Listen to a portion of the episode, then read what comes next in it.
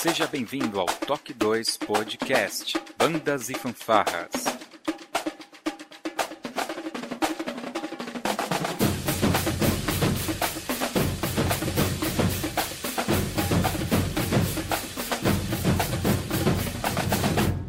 No ritmo da vida, na batida do coração.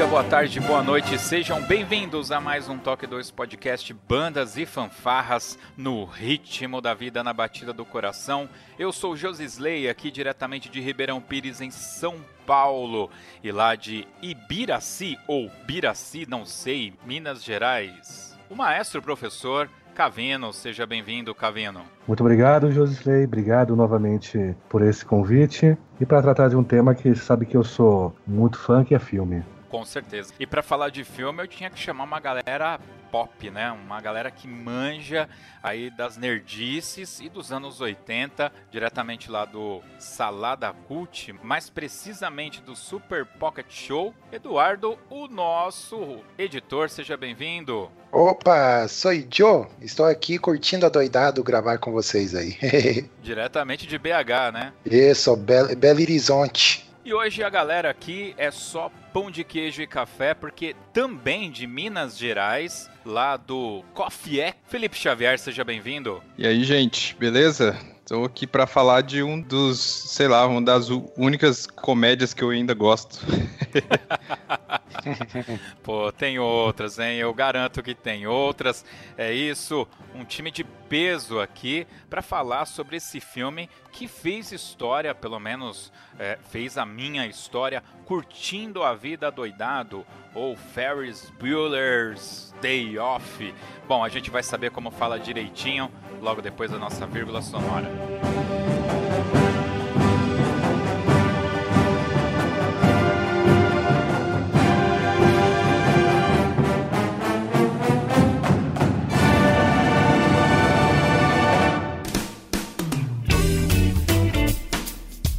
Olá, você está ouvindo o podcast do Toque 2 Bandas e Fanfarras, do site toque2.com.br. Você também pode ouvir os nossos podcasts através do aplicativo exclusivo do Toque 2, disponível para os sistemas Android e iOS. Para entrar em contato conosco, você pode acessar as nossas redes sociais através do nosso site, ou então pelo e-mail contato@toque2.com.br. E se você gosta do nosso trabalho e deseja nos ajudar a produzir um conteúdo com qualidade cada vez melhor, acesse a nossa plataforma de contribuição pelo site apoia.se toque 2 e veja como contribuir. Este podcast tem o apoio cultural do Portal Brasil Sonoro. Clique, ouça e toque. Para ter acesso às partituras, visite o site brasilsonoro.com.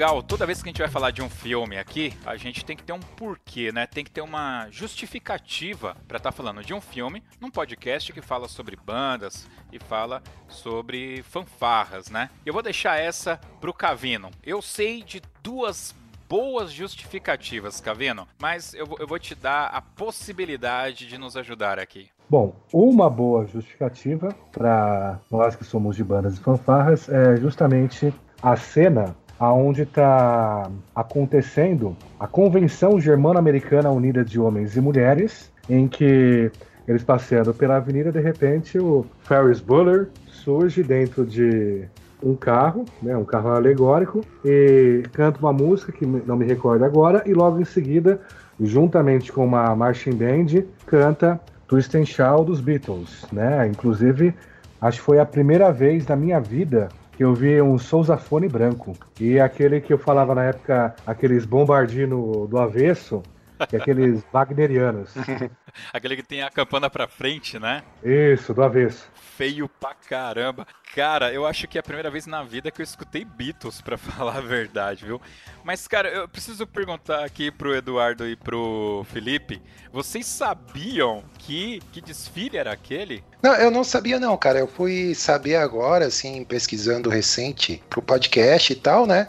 Até fiquei curioso, porque nunca me passou pela cabeça o que que era aquela, aquela parada, né? Que é uma parada lá é, germânica. Tem alguma coisa a ver com a Alemanha, porque os trajes típicos que, que as mulheres usam lá dá pra, pra identificar, assim, né? Mas não, não sabia não, cara. E a última coisa que ia lembrar é que tem uma marching band lá, cara. É só, vocês, só vocês mesmo que notaram que tem bombardino, que tem não sei o quê. É muita É, o que não pode ser é o desfile de 7 de setembro, né? Não, isso É. não, isso não. Ah, então, esse nome eu tirei da versão da legenda do Netflix, que diz que é a Convenção Germano-Americana Unida de Homens e Mulheres. Meu Deus, isso é muito específico.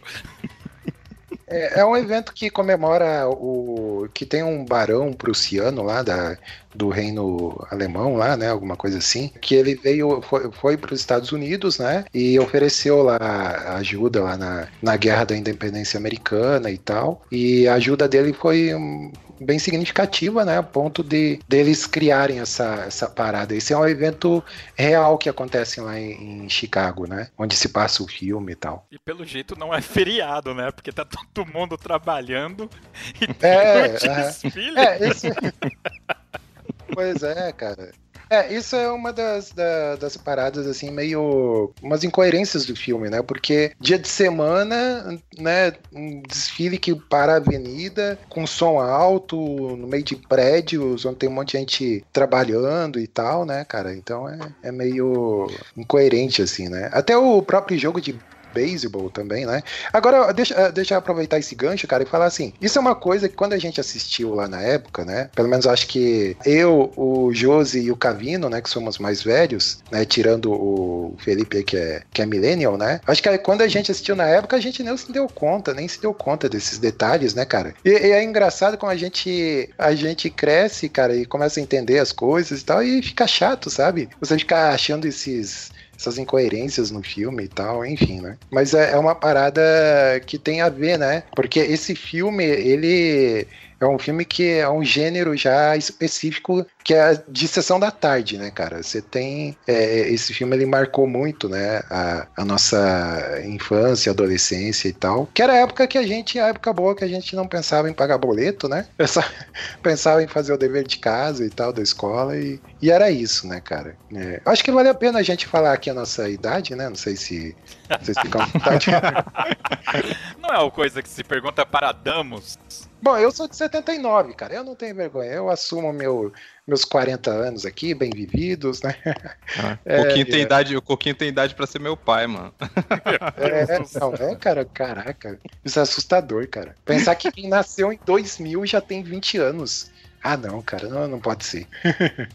é, na época, o, o filme é de 86, né? A gente não, não, não comentou isso, mas ele fez. é, ele fez 30. Tá, tá fazendo 30 e poucos anos já, né? Esse 34. filme é um filme que. É, é um filme que marcou gerações, assim, né? Porque é isso, né?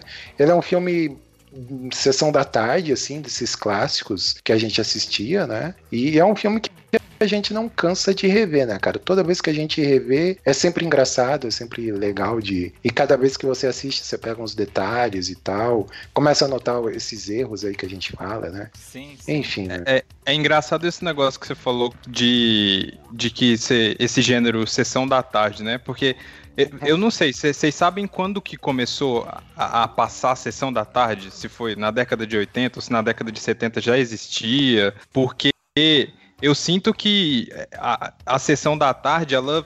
Ela, eu não sei se existe até hoje, na verdade, porque faz milhões de anos que eu não assisto Globo. Mas, por exemplo, eu que em 2002, por exemplo, eu sou de 92, em 2002 eu tinha 10 anos. Então, é, eu ainda vi esse filme na sessão da tarde. Então, pra você ver É, que a tarde. Globo, a Globo sustentou vários filmes e, tipo, tem filme da década de de 80, filme da década de Uhum. 90 e do começo Uhum. dos anos 2000 que ainda vivia repetindo em loop ali na, na sessão da tarde, É. sabe? E eu peguei um pouco É. disso também. Então, de acordo É. com o Google, temos aqui que Sessão da Tarde é exibida desde o dia 11 de março de 1974, né? E Ah, também para a lista dos curiosos, além do Curtindo a Vida Doidado, dos filmes que mais tornaram clássicos seriam Lagoa Azul, Esqueceram de Mim, Ghost, Karate Kid, Hora da Verdade, Eduardo Mão de Hum. Tesoura e Um Príncipe em Nova York. O que? Deixaram de fora o último dragão, cara? O último dra- dragão branco?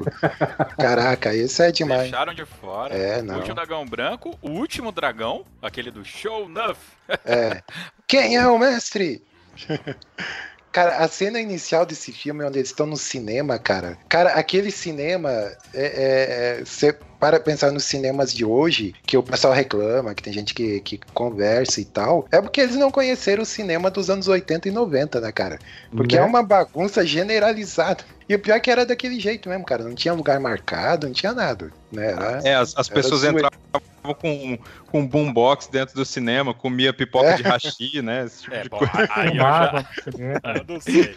Eu não sei. Aqui em São Paulo tem o West Plaza, que fica ali na Barra Funda. É, até há uns 5 anos atrás, mais ou menos, ainda não era com poltrona numerada, viu? Uns 5 anos atrás. Eu, e eu não sei se já numeraram. Eu tô falando isso porque tem um amigo meu que mora ali naquela região, e a gente conversando, e ele falou. Eu vou até perguntar pra ele isso, se eles já numeraram lá né? Eu acho que o, o Curtindo a Vida Doidado, o, o próprio nome do filme em português, que obviamente ele tem outro nome em inglês, ele não representa, aliás, ele representa todo esse momento da década de 80, 90, né? A, a gente que é mais velho, como o, o Coquinho falou, eu acho que ele representa realmente como a gente curtia a vida e sim, era adoidado, cara, porque é, você se furava, você se machucava, né? Você, uma vez por semana você tava. Como, peraí. Como assim? Eu não me furava, não, cara. Que loucura é essa aí?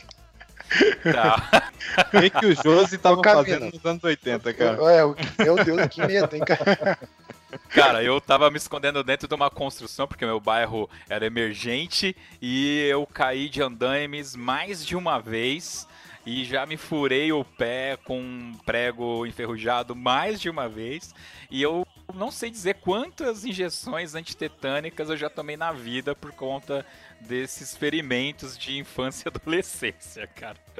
De verdade. Esse filme, vamos fazer aqui rapidão para esses millennials, né, que não conhecem. Vamos, vamos lá. O filme em português se chama Curtindo a Vida Doidado. Ele foi é, lançado em 1986, só que o nome original dele é Ferris Bueller's Day Off. O nosso professor de inglês aqui presente, aliás, que foi o único que assistiu esse filme em inglês, Felipe Xavier. Por favor, Ah, não, cara. usando. Quem é que convidou essa criatura? Vocês nunca viram esse filme em inglês? Caraca, Eu me recusei. Eu tentei, mas eu me recusei. Que, não, me recuso. Não, esses são filmes que não se, não se vê é, dublado, Legendado. legendado. legendado, cara. Não. Uma heresia isso aí. Mas como que fala aqui, ô, Felipe, o nome do filme em inglês? É isso mesmo, Josi. Você mandou bem. Fer Ferris Bueller's Day Off, que significa é, o dia de folga do Ferris Bueller, né? Que é a tradução mais literal. E é in- interessante que em Portugal se chama o Rei dos Gazeteiros. Bom, né? Portugal tem, tem É, ótimos títulos, cara. Demais, demais. Aliás, como é que chama matar aula aí na, onde vocês moram? É matar aula mesmo? Ou tem outra nomenclatura? Cabular aula. Que tem- é, tem cabular, né? Cabular, gasear a aula também. Enforcar. Enforcar, exato.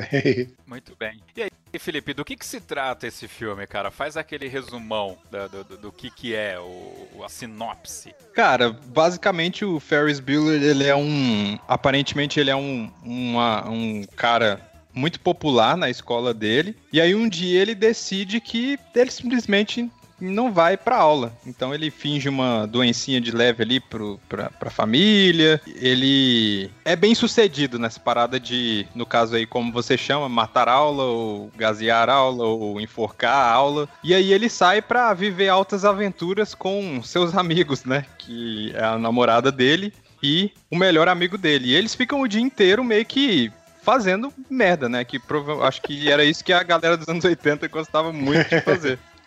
É. Se for da turma do Josi, é isso aí, né, mano? se cair, foram se cortar, se furar, esse tipo de coisa. Se, se mutilar, é, isso aí era. Essa foi a infância do Josi. é, mas o, o detalhe, o, a gente falou o Josi falou um pouco do. que o filme ele retrata a, a, um pouco assim do, do, que era o ser adolescente na, na, nos anos 80 e tal, né? É, eu acho que é legal falar um pouquinho do diretor, né? E, e, roteirista do filme, que é o John Hughes, né? Que ele é um dos assim que captou bem a essência, né, cara, dos dramas do, da juventude americana americana, principalmente, né, do, dos anos 80, assim, né. É, assim, claro que é uma coisa muito específica, assim, um, um, é, é, nos filmes dele que aparece bastante, né, é, assim, os dramas da, da juventude classe média alta americana, né, cara. Então, tem outros filmes aí que provavelmente a audiência aí já tenha assistido também, que é o Clube dos Cinco, né? A Garota de Rosa Shocking, Mulher Nota Mil, é, o Esqueceram de Mim, que daí já é nos anos 90 ali e tal, né? Então ele conseguiu captar bem essa essência e transportar isso para a tela do cinema, né, cara? Então é, é, bem interessante que tem esse, esse diretor que conseguiu fazer isso, né? Eu até estava tentando puxar pela memória, assim, uh, de décadas anteriores ou até depois da década de 90, de 2000 para frente ali, se teve algum diretor, alguém que conseguiu captar, né, cara, essa, essa essência da, da, da, da juventude, né? O, o, décadas anteriores, assim, eu lembro daquele filme do é, A Juventude Transviada, né, que é de 1955, com o James Dean. Não sei se vocês já assistiram esse filme aí. Sim, sim. É, muito bom, cara. Ele retrata também um pouco da. É, é claro que é bem mais dramático, assim e tal, né? Aí depois, ali na década de 70, você tem o American Graffiti, que é do mestre Jorge Lucas, né? 73 também, né? Tem Jovens Loucos e Rebeldes também, que é de 93, mas que se passa. É, é, nos anos 70 ali e tal, né? E dos anos 2000, cara, nos anos 90, 2000 ali, eu não, não lembro de ter filmes que retratam, né, é, é, é, essa essência, né, do, do, da juventude da época e tal, né. É claro que tem coisas ali que são meio uh, atemporais, né, que é o drama de todo adolescente, né, mal, mal comparando assim, né. Eu acho que teve esse efeito por conta de, a partir dos anos 2000, ficar hum. um pouco mais focado as produções para adolescentes, é, disseminando hum. isso com é, os seriados. Né? Então, hum. talvez a produção cinematográfica tenha diminuído, mas era mais se tratado em seriados, eu acredito. É. é. tem muito é, seriado, tem muito seriado disso, de fato. Tem o The O.C., que, que, que foi, fez muito sucesso, acho que ali no começo dos anos 2000. Tem um, um outro lá que é. High ele é tipo. É, tem, tem, tem isso, né? Mas não tem. Não sei se tem drama ali, né? Mas. É, tem alguns outros aí, eu não me lembro muito de cabeça, mas tem. Eu, eu não tô lembrando um, mas o nome certo, mas eu acho que tem um que é tipo um Barrados no Baile só que é, reinventado, assim. Eu vou até procurar aqui hum. pra ver se eu encontro até o final do episódio. É, eu acho que é esse mesmo, Melrose é, Place, é, não é? Isso, mas é que o Melrose ele é um spin-off do Barrados no Baile, né? E mais recente, você teve uma regravação do Barrados no Baile, só que eles usaram o nome original, né?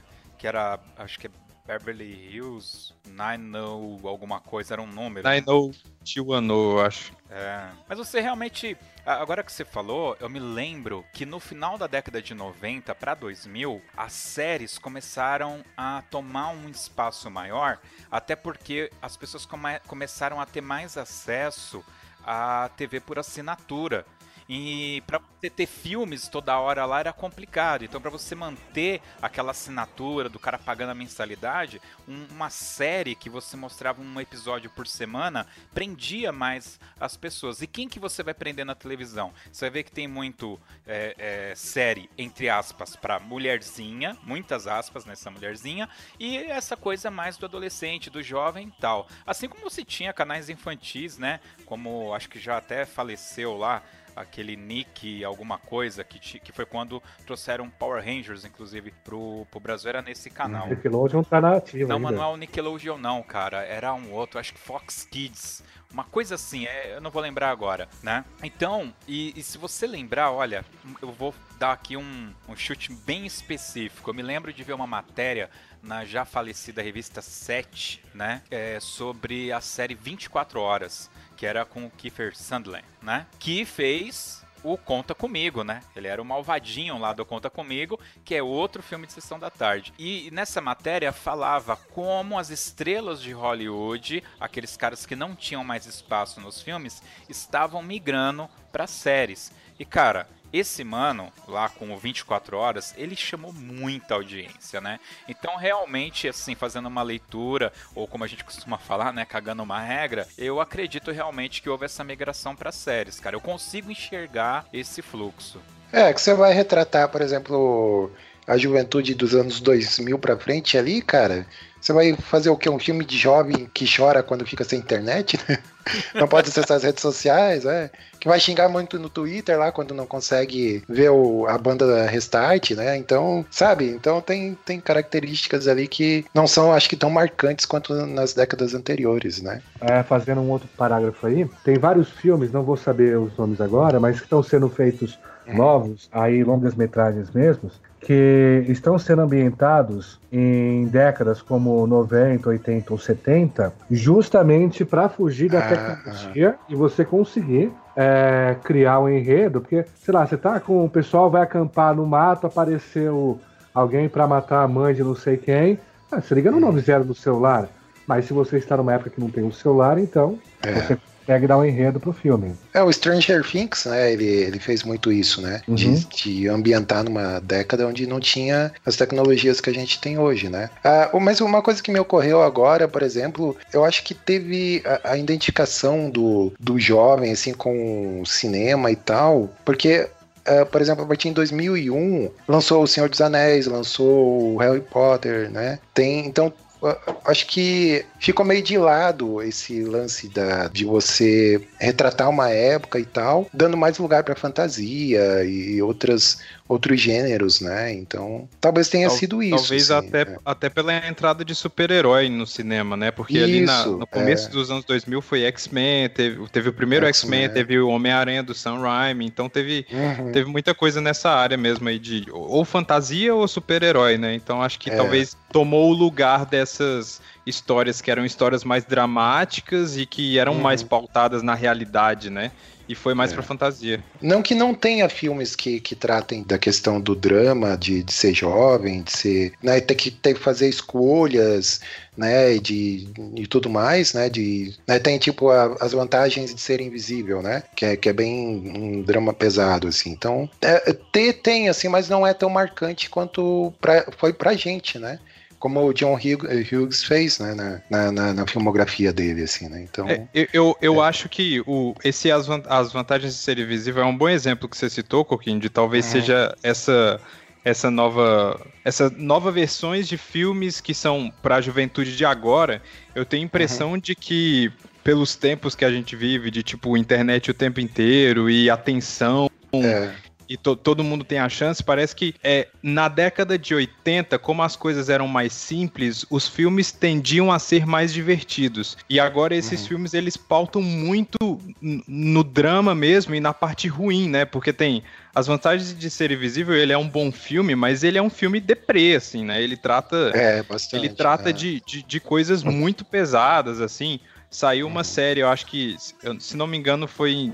Não sei se foi em 2019 ou 2018, que, pela HBO, que é um que chama Euforia lá com a Zendaya, e que ele Uhum. retrata a galera agora, mais nova até que eu, que tá no colegial agora e tal. E, cara, a série é muito pesada. Eu vi, eu vi o piloto e, assim, é pesadíssimo mesmo a vibe Uhum. da série. Não, não é aquela série que chama a galera, tipo assim, nossa, olha que divertido, na adolescência você faz coisas legais e tal. Não, é, é, é, é pesado o negócio, sabe? Então, É. talvez isso espante um pouco algumas obras de serem clássicos, assim, porque meio que tira a diversão do negócio. Você fica só com o realismo pesado mesmo, assim. É, mas a, apesar do, do, do filme do. Esse que a gente tá falando, Curtindo a Vida Doidado, né? Ele ser comédia e tal, revendo assim hoje, assim, com, com uma outra cabeça, você é, vê que ele tem camadas também, né? Você vê, por exemplo, tem o Cameron, que é o melhor amigo do, do Ferris, né? É, ele, ele tem toda uma questão com os pais, assim, que né, ele é meio que anulado pelo pai ou pela mãe, né? Os pais já não se dão bem. É, o, o pai, por exemplo, é muito materialista e tal. Apesar dos pais dele não aparecerem no filme, tudo, tudo que ele fala e toda aquela, aquele drama dele é, é, passado, né? No filme, que ele é bem o oposto do, do Ferris Bueller, né? Que é o, o cara popular, que, que não tem medo de arriscar, que, que falta aula, que vai curtir e tal, né? Eles são meio que, assim, o, o Ferris meio que salva desse drama que ele tá que ele tá inserido, né? Até risco dizer que esse filme hoje, se a gente olhar com, uma, com essa cabeça assim, com um pouco mais dramática e tal, esse filme é do, do Cameron, cara, não é do, do Ferris Bueller, sabe? Então tem dá para ver dessa forma também, né? É, aliás, essa releitura é algo que tem acontecido muito. A galera tem pego filmes e séries do passado e olha para esse material é, tentando enxergar com os olhos de hoje, né? Um, um bom exemplo disso é o Karate Kid, né? Você tem lá, né? É, na própria série lançada diretamente aí pro YouTube, e quem puder, por favor, assista, o Cobra Kai. Genial, eu choro. Genial. Tem uma cena que o Daniel San encontra lá o Lawrence e eles. E o cara, ah, eu ganhei de você, e aí o Lawrence fala com um golpe legal, né? E pra gente ali, cara, o que importa é que o Danielson deu um chute na cara do mano e ganhou a luta. Mas o golpe era legal, só que pra gente aquilo passou, né? A gente não se atentou aquilo na época, né? O Lawrence ele era mal e eu vou ganhar dele a qualquer custo, né? Então a gente realmente faz essa, essas leituras. E, e, forçando um pouquinho a barra, né? É, acho que foi naquela série como eu conheci a sua mãe, é, How Your Mother, né?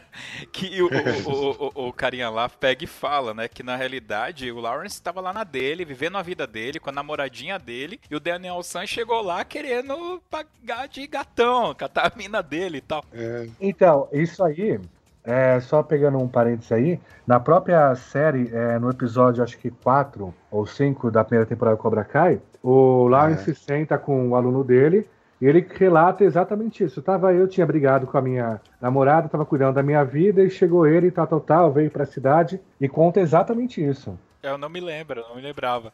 Assisti realmente não me lembrava. Então quando a gente olha para o Curtindo a Vida Doidado, hoje, né, até talvez pela nossa idade, nossa vivência acumulada, a gente consegue realmente ver isso, né? É, essa questão do filme eventualmente, é, o filme ser do Cameron, né? E como que é a relação dele com os amigos dele, que não tem as amarras, né?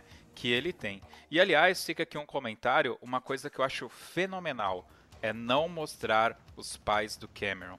A gente fica só na imaginação. eventualmente, num filme hoje, eles iam colocar lá dois escrotos para dar cara, né, para essa pessoa má. É, isso foi uma sacada muito, muito genial, assim, porque o, personagem ele é tão completo que você não precisa mostrar o, o, os pais e tal. Você já, já sabe na primeira cena onde ele aparece, no, quarto dele, né, deitado com um monte de remédios e tal, né, e, e você já, já, já percebe que a vida dele assim, não, não, não é legal, né, então é bem bacana mesmo.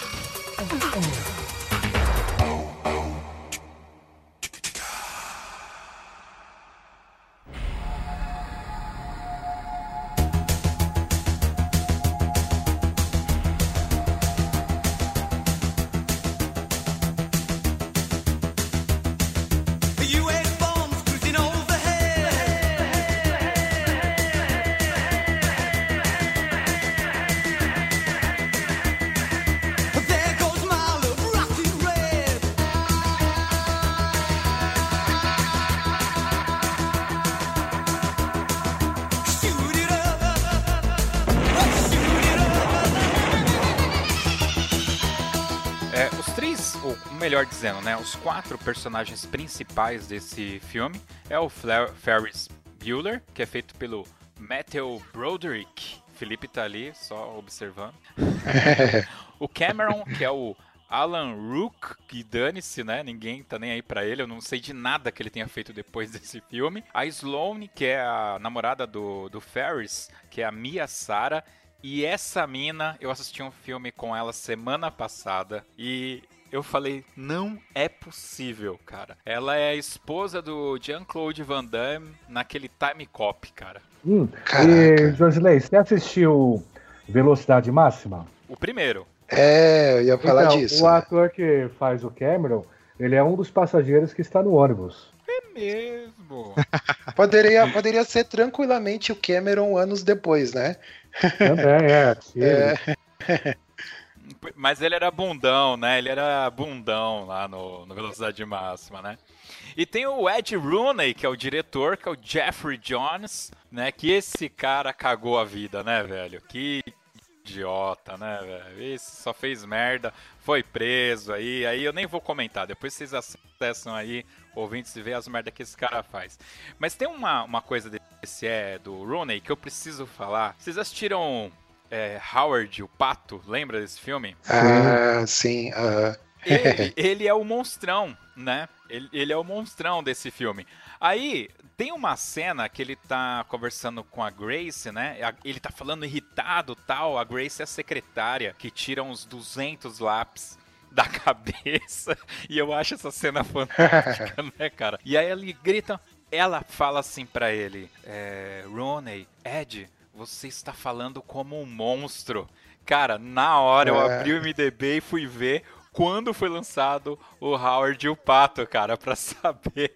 Eu, como eu não assisti é, legendado, eu não sei se é isso mesmo que ela fala para ele, né? Mas pra gente aqui do Brasil faz todo sentido, né, cara? Porque ele tinha acabado de ser o monstro lá no, no Howard, né, cara? Fantástico, fantástico. Muito bom. É, esse pessoal não, não fez mais nada significativo, né? De, de filmes, assim. O único, acho que fez ainda foi o, o Metal Broderick, né? Que ele fez aquele filme lá, o Godzilla, que eu lembro. É, Dr. Bugiganga também, né? que ele fez. Eu nunca assisti esse filme, mas eu sei que ele fez. O Pentelho. O Pentelho. Pentelho? É, ganhou o Oscar. ah, ele é, é verdade. Caraca. É. é tem, agora tem um filme dele, cara, que é um filme Assim, eu ouço falar muito pouco dele, mas é muito bom. É, que é Eleição, cara, de 1999. Sério, cara, assistam esse, assistam esse filme que é muito maneiro, cara. Uh, ele faz o papel de um professor lá e tal. E, cara, é uma situação que você fica pensando, nossa, cara, como é que esse cara foi se meter nessa situação e tal. E tem a, a, a outra protagonista do, do filme lá, que é a, a Reese Witherspoon, né? Que ela aquela do Legalmente Loira lá e tal. Cara, é muito bom. É, procurem esse filme aí, Eleição de 1999, né? Que, que tem ele aí e tal. Mas é uma situação tão merda assim dele, cara, naquele filme, que você fica pensando, caraca, cara, como é que, né? Enfim, mas vale a pena, vale a pena. Mas é, o, o detalhe é esse, né, cara? Essa galera aí não fez mais nada de significativo mesmo, né? De, no cinema, assim, né? Ah, não podemos esquecer também da grande aparição do Charlie Sheen, né? Putz. Ah, fazendo o papel de Charlie Sheen, né? Exatamente, é, é muito bom, né? Devia aparecer lá no, nos é. créditos, né? Charlie Sheen como ele mesmo. Como Charlie Sheen. Os caras é, pedem é, oportunidade, bom. né? Na hora que a irmã dele pergunta, né? Qual que é o seu nome, ele poderia falar Charlie Sheen. É. ia ser muito bom, ia ser muito bom. É, uh, bom, o Ferris então ele, ele mata a aula, fica ligando pro Cameron, convence o Cameron a pegar o carro e ir até a casa dele, né? E aí eles armam um plano para tirar a namorada dele de dentro da, da escola. Nessa hora tem um momento fantástico. Eu assisto muito esse filme com a minha filha e a gente fica esperando a hora que o que a câmera fica de longe. Cara, olha como é legal isso. A câmera fica meio que atrás de uma moita e passa por dentro do carro. Você vê o Cameron saindo da casa dele, vindo andando. Aí ele para, eu não vou. Aí ele faz lá igual Chaves assim tal. Aí ele vem, entra no carro, liga o carro, acelera, grita, sai do carro e fala, não vou. e depois ele volta, entra no carro e vai. Né? Cara, toda essa cena, a câmera fica parada no mesmo lugar. É só o cara. Toda a parada tá em cima do ator e na interpretação dele, cara. É uma coisa assim muito bacana. Então esses filmes nessa época você tinha muito disso, as interpretações associado à fotografia, posicionamento de câmera, tudo, né? E a cena falava com você sem apelação nenhuma, cara. Isso era muito bacana. Agora há pouco a gente falou de algumas incoerências também. E você estava lembrando aqui, né? Como é um filme de 86, tem uma hora em que o diretor Rooney liga para a mãe do Ferris, né? E fala das faltas e remotamente no computador o Ferris altera as notas dele, mas aí anos depois fica pensando, pô, mas tinha internet, era alguma rede? O que, que hum. era, afinal, para conseguir invadir e alterar as notas? É, exato, é, tem, tem esse detalhe. Mas eu acho que nesse, nessa época já existia internet, mas eu acho que era mais no meio acadêmico, né? Aí eu não sei também se. Mas a internet ela existia também é, não sabe como fazer, fala que foi via internet, né? É, no próprio Exterminador do Futuro 2 lá, o John Connor vai, rouba dinheiro é, conectando o computador por orelhão, de, sabe, umas coisas malucas. E era louco, porque a galera da. É, eu tava entrando no colegial técnico em processamento de dados. E aí o pessoal vinha perguntar para mim, é, dá para fazer? Eu falo, não, cara, não é bem como tá no filme, né? Ah, é que você é ruim mesmo, sabe? Aí, o cara falou, mano, você é pedreiro, velho, o que, que você tá falando? É assim, né, velho? Caracoles também, né, velho? Era um problema. Agora, logo nesse começo tem uma cena, cara, que eu acho fantástica, e aí tem algumas coisas. Aliás, no começo do podcast eu falei que tinha uma outra justificativa para esse filme estar tá aqui num podcast de bandas e fanfarras. Enquanto o Cameron tá lá, vai, não vai, vou, não vou, o Ferris, na casa dele, toma banho, é, toma um suquinho, toma sol. E tem uma cena, cara, que ele pega um clarinete senta de frente pra câmera e toca. E é legal que tem quebra da quarta parede a todo momento. E ele faz qualquer barulho no clarinete, olha pro clarinete, pro, pra câmera, né? E fala: Nunca tive uma aula. é, dá pra ver que ele nunca teve uma aula efetivamente, né? Então ele faz tudo isso.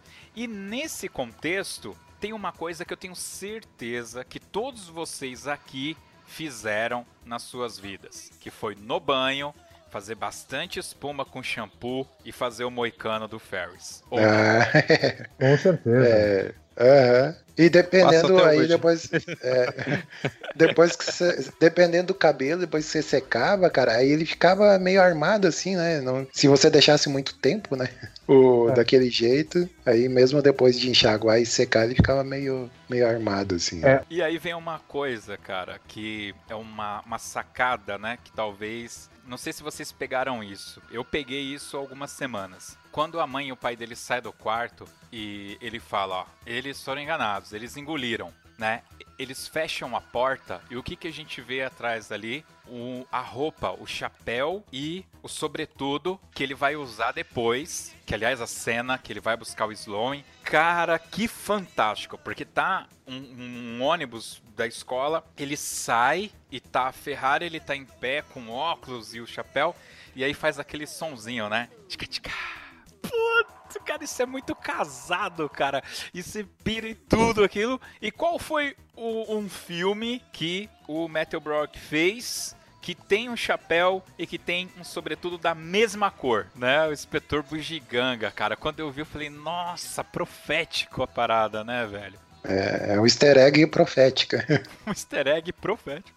É, eu vou voltar um, um, pouquinho ali atrás que a gente estava falando do filme poder de repente ser focado no Cameron. E tem uma cena muito interessante, estava procurando aqui o nome do quadro, né? Quando eles vão até o Art Institute de Chicago, né? E o uhum. Cameron para e olha um quadro que tem várias famílias num lago, né? Eu procurei aqui, esse quadro se chama Tarde de Domingo na Ilha de Grand Jet. Né? E tem várias famílias. E por incrível que pareça, o olhar do Cameron, ele fixa em uma criança que está sozinha. Não sei se vocês separaram. Então, vai aproximando essa criança sozinha.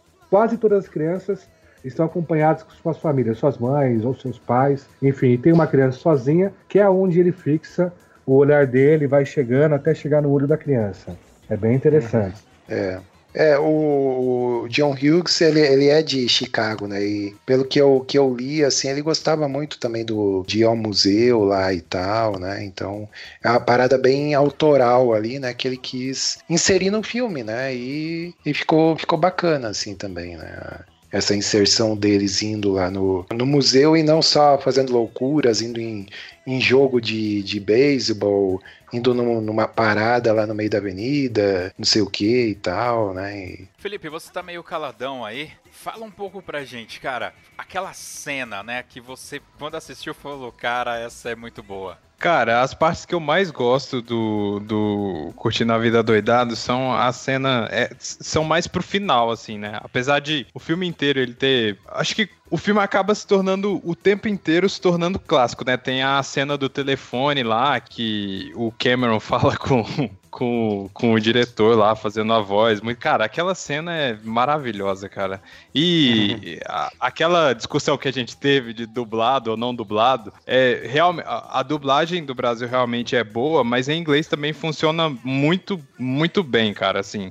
Porque o que que eu acho que a, a dublagem na década de 80, por mais que ela mudasse muita coisa de texto, mas eu acho que as vozes eles tentavam trazer um, um pouco mais próximo, assim, do que, do que era, sabe? Então, eu acho que assistindo em inglês também tem um, um, um quê de legal, assim. É, então, as minhas três partes preferidas são essa, a do, a do, telefone, e a parte do. Porque eu acho genial, cara, a parte do, do, do carro, deles tentando zerar a quilometragem do carro, dando, dando recado. Isso é, isso é muito coisa de adolescente retardado, sabe? Que é. não, isso é claro que isso vai dar certo, né? É claro. não, eu quando era adolescente eu acreditava que dava, cara, que era possível. É, é acho é. que a primeira vez que eu, sei lá, as primeiras vezes que eu assisti, porque quando eu assisti pela primeira vez eu era criança e tal, para mim fazia completo sentido, cara. Eu falava, cara, uhum. é claro que vai funcionar, por que, por que não funcionaria? É. E tem a, a, o clássico também, que é a, o desfile, né? Ele cantando o Twist and Shout, que é, um, que é dos Beatles, que é uma das minhas bandas preferidas, então acho que o final é, é genial, cara. É, é, é, tipo, é um ápice de realmente você curtir a vida adoidado o dia inteiro e você acabar num, num, num desfile, sabe? E o mais interessante nos Beatles é que é o seguinte, eles estavam numa convenção que era da Alemanha de americanos, né? e acabou tocando uma banda inglesa. É. E dane -se. Mais aleatório possível. É. Pô, mas lá, mas Europa é tudo um país só, né? É, é igual o Minas Gerais. BH. É. é. é verdade. Coquinho, você tem aí os seus as, as, suas cenas principais, assim, aquelas que são, putz, são inesquecíveis? Ah, cara, eu gosto bastante do, do trote lá que o, que o Cameron passa lá pro, pro diretor, né? A cena muito boa aquela, dos caras lá da garagem. Também quando eles pegam o carro e saem para dar uma volta, cara. Até toca a trilha de Star Wars lá no momento, né? Os caras muito doidos né? pegam o carro e saem, né? A, a parada lá também, a, né, na avenida, é muito icônica, assim, também, muito bacana, né? É, e, e, no final, cara, o diretor lá, o Rooney, né, naquele estado deplorável, né, tendo que, tendo que entrar no ônibus lá de, né, de ônibus escolar lá daquele jeito, cara, aquela cena é muito boa também. Puta, tem isso também, que... né? Tem, tem, todo, tem... tem toda uma jornada do diretor ali que é, que é tem... genial também, cara. Uhum. Mano, o cara era muito gênio. O, o Hughes, ele, ele, ele manjava do esquema, cara. Todas as cenas são emblemáticas, não tem jeito, né? Não tem jeito. E aí, Cavino? Cara, uma das principais que eu gostava de ver era principalmente a do, a do desfile, né? Essa aí já, já foi falada. Tem uma cena que eu acho muito, muito bacana, que é também com, um telefone, que é quando eles vão naquele restaurante fino, fala, ah, você é o rei da salsicha de Chicago?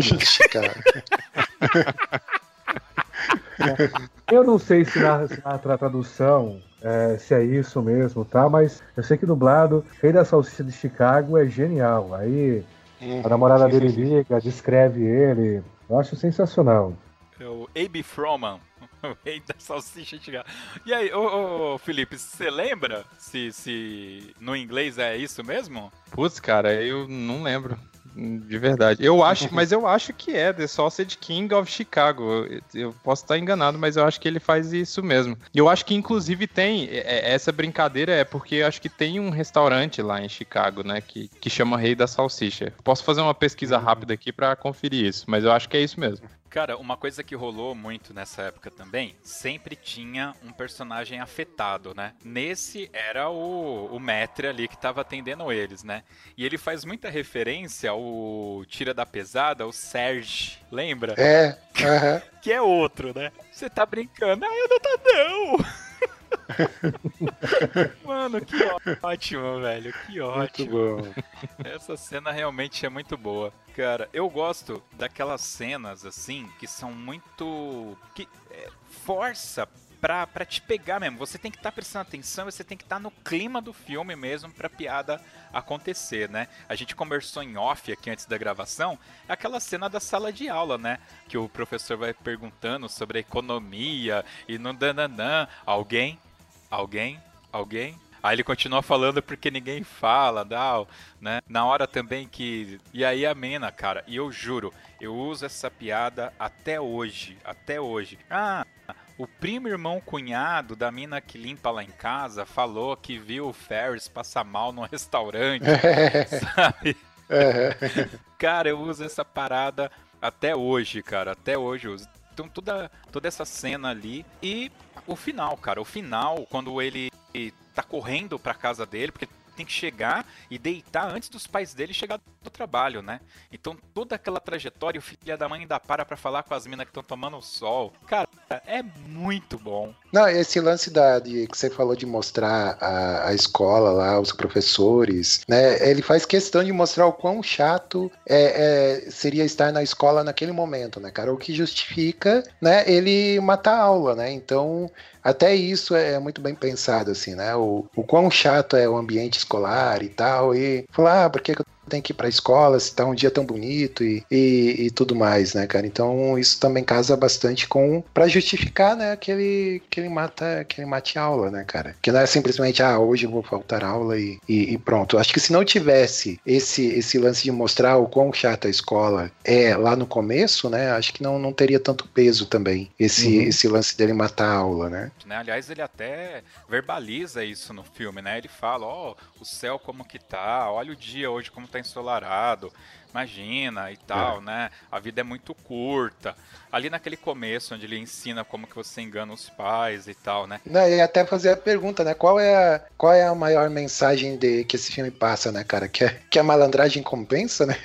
Mas o, o detalhe é, é claro que hoje, assim, na, na época que a gente tá, que hoje em dia se problematiza praticamente tudo, né? É um filme que ele tem teria os seus problemas dependendo do jeito que, que você olha, né? A gente olhando com a nossa com toda essa bagagem que a gente tem, é, o quanto representa esse filme afetivamente pra gente, né? Ah, o que ele tá bem claro que ele tá querendo dizer é tipo a vida é, é curta, né? Você tem que tirar uma folga algum dia da, da sua rotina, fazer alguma loucura dessa, né? Tipo, e curtir a vida pelo menos um dia, sabe? Apesar de ele ter feito tudo que ele fez, enganar os pais e, e tudo mais, né? Mas eu acho que a mensagem maior que fica é, é essa, né, cara? Né? Tipo, curta a vida pelo menos, faça uma loucura pelo menos um dia na vida, né? E curta o, o, momento, né? E é o que ele ensina pro Cameron, né? Que no fim o Cameron tem aquele, aquela catarse, assim, né? Que não, hoje eu é, é, preciso enfrentar o meu pai e tal, e, e preciso falar para ele algumas coisas, a gente precisa se acertar e tudo mais, né? Então tem, tem essa mensagem aí, né, que dá pra, pra tirar do filme, né? Não olhar assim, ah, olhando superficialmente, na ah, malandragem compensa isso aí, né? Vou enganar os pais, vou enganar a escola, vou matar a aula. É, ele não faz isso por vagabundagem pura, assim, sabe? Não é um, não é essa mensagem que ele passa, né? Então é, é interessante, né, cara? É, como que a gente pode olhar para esse filme hoje, né? Não é só uma diversão gratuita, né? Tem uma coisa ali. Isso, é. Legal. Caras, tem uma coisa que eu preciso falar, porque foi aquela gota d'água que eu falei, não, vou ter que fazer algum podcast, eu tenho que registrar isso em algum lugar, sei lá se só eu que percebi, não é possível. O que que acontece? A, o, o Ferris, ele tem uma parada que ele é muito popular, né? Todo mundo conhece ele, né? Vocês conseguem se lembrar momentos onde essa popularidade dele fica clara? Olha, principalmente em dois pontos que eu me recordo. É um quando ele tá doente, é, que ele fala que tá doente, estão no telefone ligando para ele, fala, ah, chama não sei quem, quem mais quer falar? Várias pessoas falando, querendo falar com ele em fila para saber como que ele tá. E no final também até aquele balão, né, do Save Ferris que estavam angariando para comprar um rim novo para ele. Exatamente. é, cara. Até quando a irmã dele liga pra polícia lá, né? A, atendente pergunta, né? Como é que tá o Ferris, né? Deseja melhores. Cara, é, é verdade. E a mãe vai buscar a, a, irmã dele na delegacia e aí um policial aleatório fala: E o seu filho, tá bem? Caraca! em que momento o Ferris conheceu aquele policial?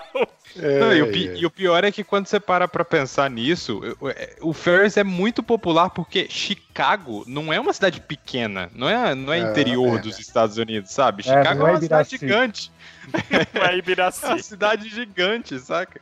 É, o Ferris é quase um semideus ali no, naquele ambiente, né? É verdade. Lá no começo, quando tem essa cena do telefone, que a, o cara pega, e aí eu fui olhar na legenda, e na legenda tá igual, eu achei engraçado isso. É, mas aí foi uma curiosidade muito pontual. Que ele fala assim pra, pra menina: um, o cara tá no telefone, aí vê uma menina, chama a outra. Aí ele pega e fala: Você já assistiu Alien? Né? Você viu Alien, né? Porque o cara fala que ele tá passando mal, tipo o Alien, né? Vai sair um Alien ali. E, cara, a versão em, em português. Ô, meu filho!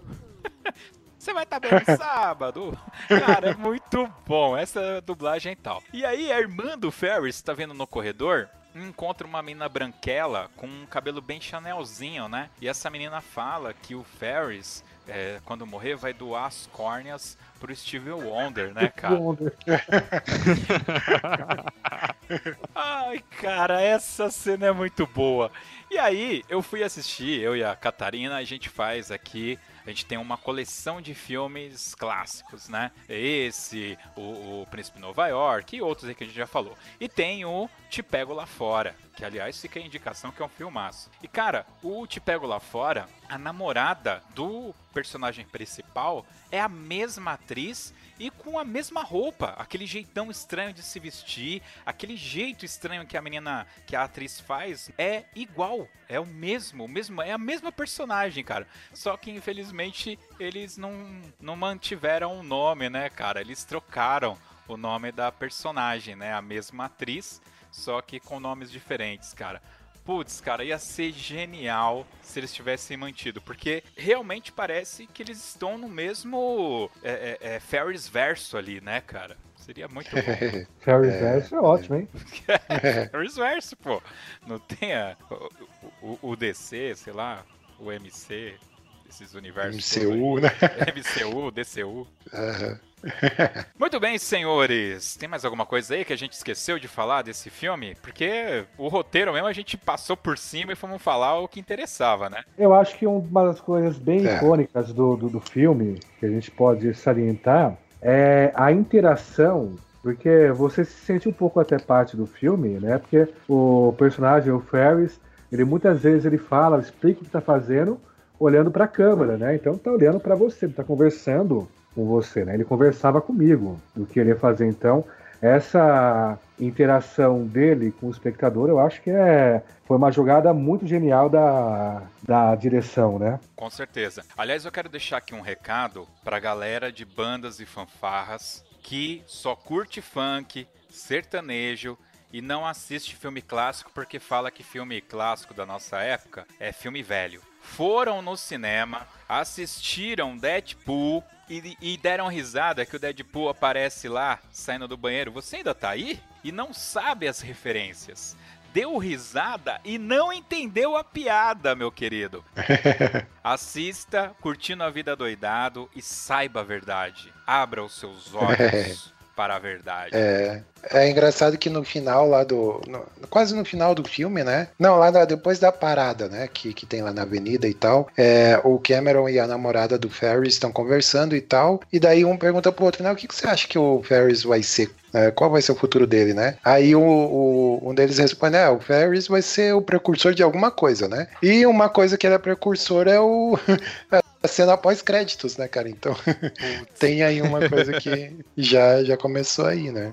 É, que o pessoal acha que, ah, meu Deus, todo filme da Marvel tem cena pós-créditos e tal, né? Mas é, não inventaram a roda, não. Então foi ele que começou essa chatice de ficar no cinema até depois dos créditos, né? Entendi. É. não,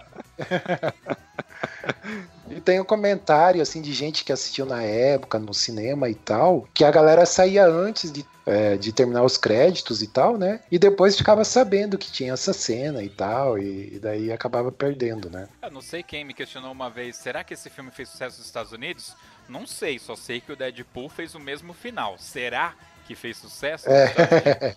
Não sei, talvez, eu- né? Bom, é isso aí, pessoal. Algo mais? Não, acho que exploramos bastante. Exploramos bastante, né? Precisa de conclusão aqui? Alguém quer fazer uma conclusãozinha? Pra mim tá beleza. Uhum. Eu acho que tá bonito. Não, acho que o que é o que fica evidente assim é esse é retratar esse drama do jovem e tudo mais, né? A, a- que fique claro que é o drama do jovem americano, a- adolescente é, de classe média alta, né? Porque até o Ferris ele reclama lá que ele ganhou um computador e ele queria um carro, né, cara? Pô, quem ganhava um computador naquela época, cara? Ninguém, né? Um PC, né, cara? Então, e ele tinha um, um sintetizador que custava o preço de um carro, né? Mas é claro que, como a gente falou, o filme tem camadas e tal, e, e a gente pode aproveitar de uma comédia aparentemente simples e tal, mas não é, ele tem umas camadinhas ali que são, são bem bacanas, né? E você, millennial aí, que reclama e diz que é filme velho e tal, e não assiste, assista aí que vale a pena, né?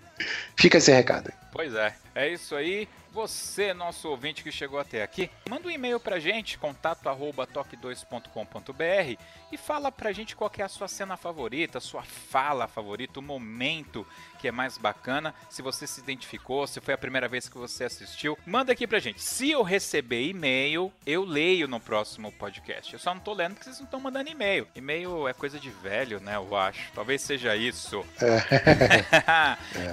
Beleza, vamos agora então para o Toca na Pista. Valeu!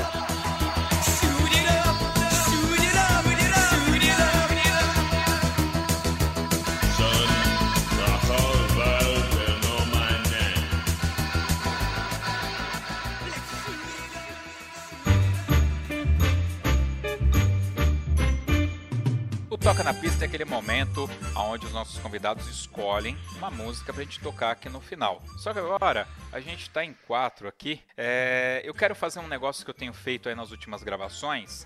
Eu tenho perguntado pra cada um um livro, um filme e uma música. E aí depois a gente pega aí as músicas, usam no meio pra dar uma editada aí. Mentira, porque vai ter que ser música do filme.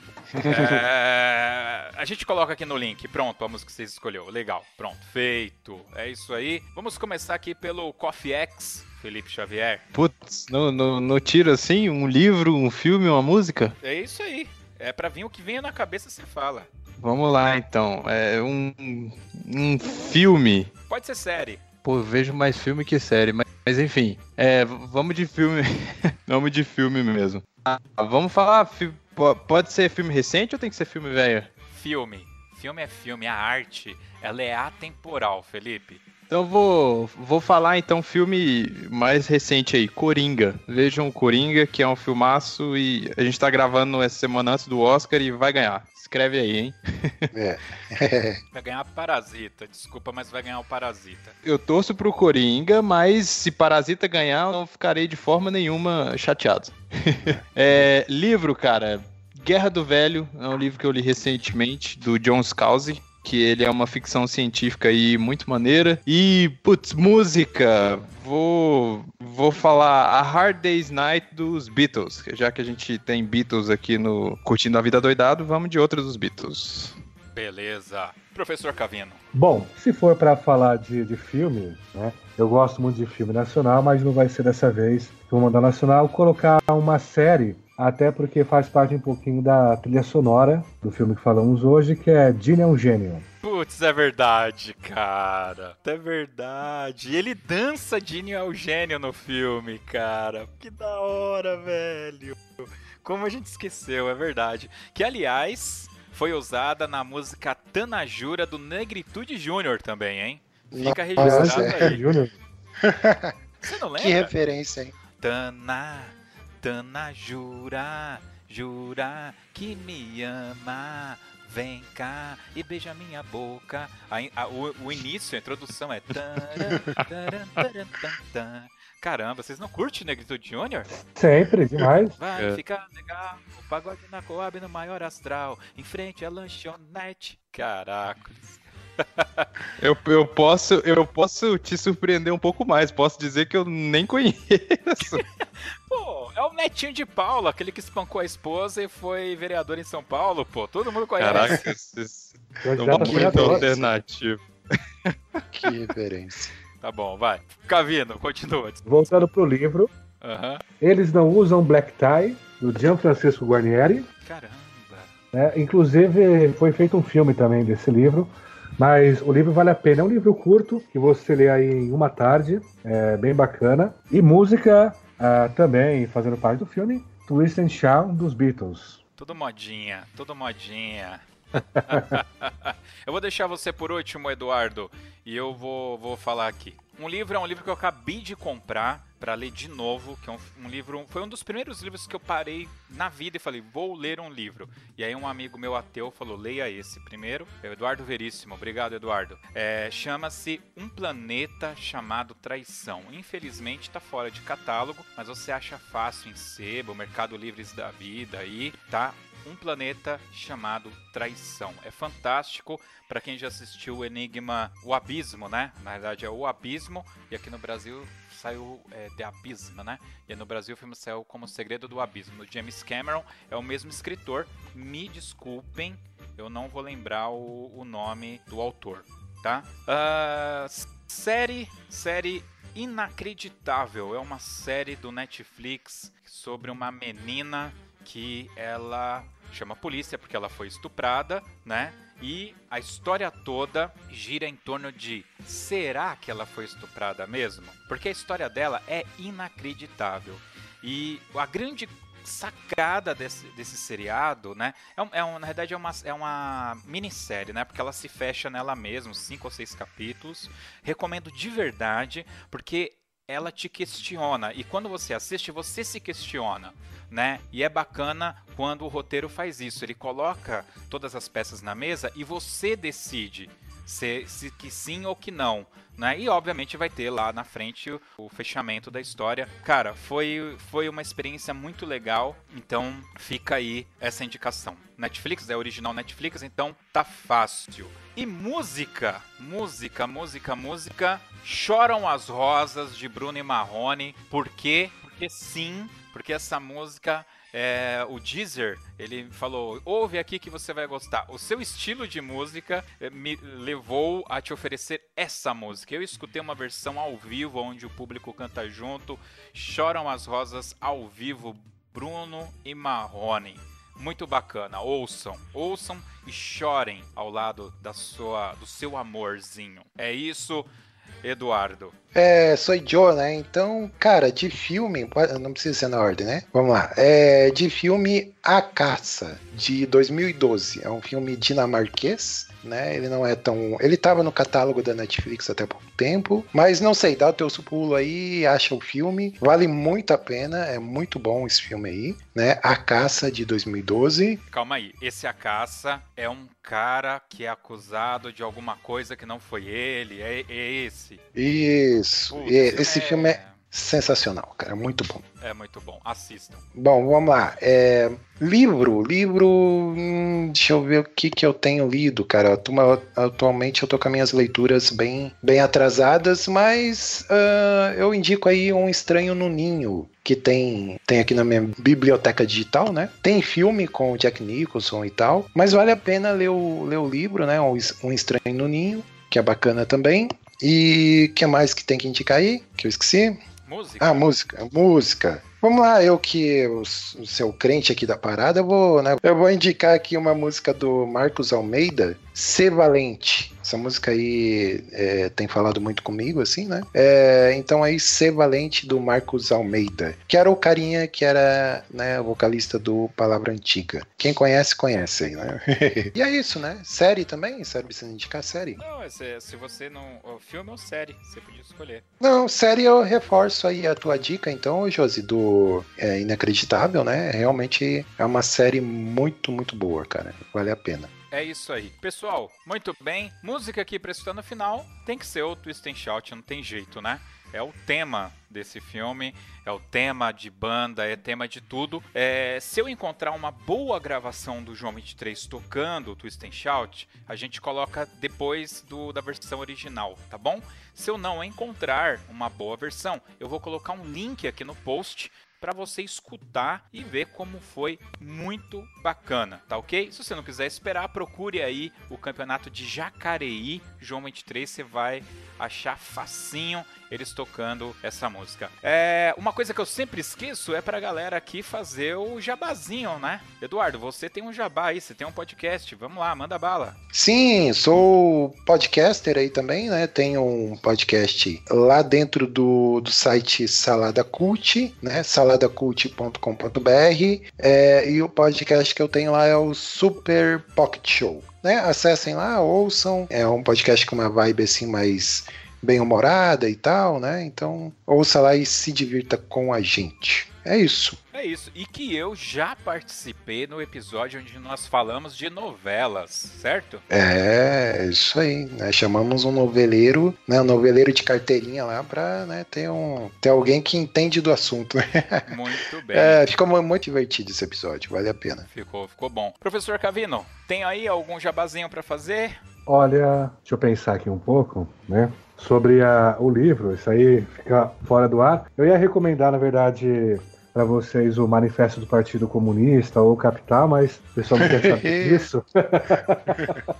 é... Não, eu acho que o Jabazinho, a gente coloca Toque 2, Bandas e Fanfarras, o primeiro podcast de bandas e fanfarras. Brasil, com certeza. É isso aí. E Felipe Xavier. Oh, eu tenho podcast, tem vários podcasts, mas atualmente o que eu tô tocando é, mais regularmente é o Coffee X é, se escreve assim, é café em inglês, né? C-O-F-F-E, E e depois tem um X. É só procurar em todos os agregadores aí. E eu também, apesar do, da galera achar que não, mas eu ainda tô lá no Salada Cult, só que a galera não quer gravar mais, né? Tá difícil convencer alguém lá de gravar alguma coisa. Mas são esses os podcasts. Se procurar o Coffee X, tem tanto o meu podcast como um podcast que eu tenho com o Thiago Messias, que é um, um amigo meu, que é o The Best Life Podcast, que tá saindo lá no Coffee X também. Então é só procurar aí em todos os agregadores, Spotify, é, podcast do iTunes, tudo aí vocês encontram por esse nome. Eu ouvi o último, vocês falaram que vão fazer alguma coisa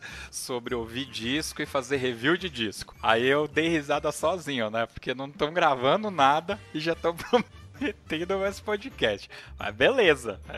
Agora vai. 2020 é o ano do podcast, né? É o ano do podcast, com certeza. Muito bem, pessoal, esse foi mais um Toque 2 Podcast Bandas e Fanfarras.